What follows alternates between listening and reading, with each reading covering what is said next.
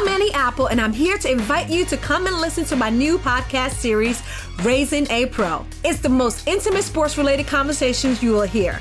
Each week, we explore the journeys of some of your favorite NFL players through the eyes of those that know them best. From Joe Burrow, DeAndre Hopkins, Myles Garrett, Ezekiel Elliott, Nick and Joey Bosa, just to name a few. With exclusive insights and information, we leave no stone unturned. Subscribe now to Raising a Pro on your favorite podcast app. HT Smartcast. You are listening to a Mint production brought to you by HT Smartcast.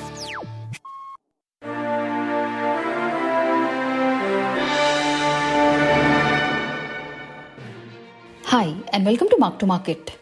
It is a Mint podcast with a fresh take on news and what they mean for the markets. I am Pallavi Pengonda from the Mark to Market team. On today's episode, we will discuss why India sticks out as a sore thumb in debt flows. It has been 13 days into the new year, and some old trends are still playing out. One is that of dollar outflows from India's bond market. In 2020, India stood out with $13.7 billion worth of outflows from its bond markets, even as most of its Asian peers saw record inflows. India's equity market continues to see record dollar inflows, but foreign investors are still exiting bonds. What explains this? Before we get to that, let's understand what happened in 2020. The COVID 19 pandemic had wreaked havoc on markets in the initial months. But since central banks across the world pumped in liquidity, investors began to choose the best options to park this liquidity. A recessionary year meant that bonds would do well and low risk government paper sold as hotcakes. In search of returns, dollars rushed into bonds issued by Asian countries. But this logic turned on its head for India. While Asia's fixed income market got a record $152 billion in 2020, India saw $13.7 billion move out, according to Barclays Bank. India was accompanied by Thailand and Indonesia, but these two countries saw smaller outflows. So, why are foreign investors avoiding Indian bonds? Perhaps the most important factor working against investments into Indian bonds is the worry over supply. Market borrowings from the state and the central government have more than doubled in FY21, with the centre set to borrow rupees 12 trillion. To be sure, government deficits across nations have swelled after the pandemic, but the degrees of challenge in financing them vary. China has a vibrant offshore market from which its government borrows. India's domestic bond market bears the entire burden of financing the deficit. This has led to a view that bond yields have bottomed out.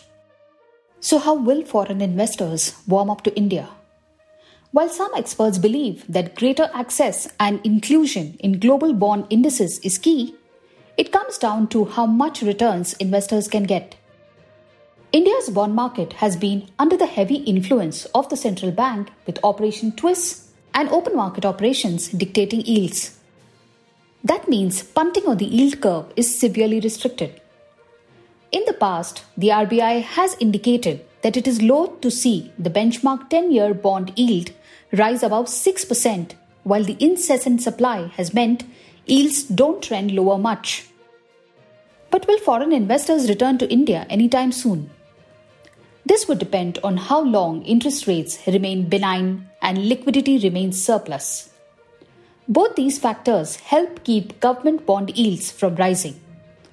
But the RBI's recent move to signal the first step towards withdrawing pandemic related measures doesn't bode well for liquidity.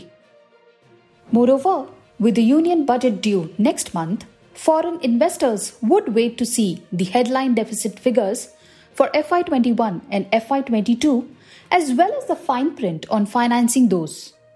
For now, global liquidity may continue to prefer equities than India's bonds. That's all for today on the Mark to Market podcast. Thank you for listening in.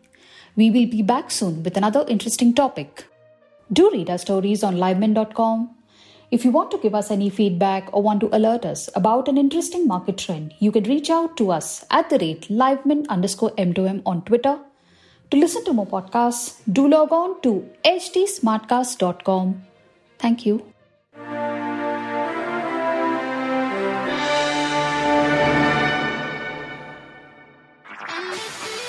This was a Mint production brought to you by HT Smartcast. HT Smartcast.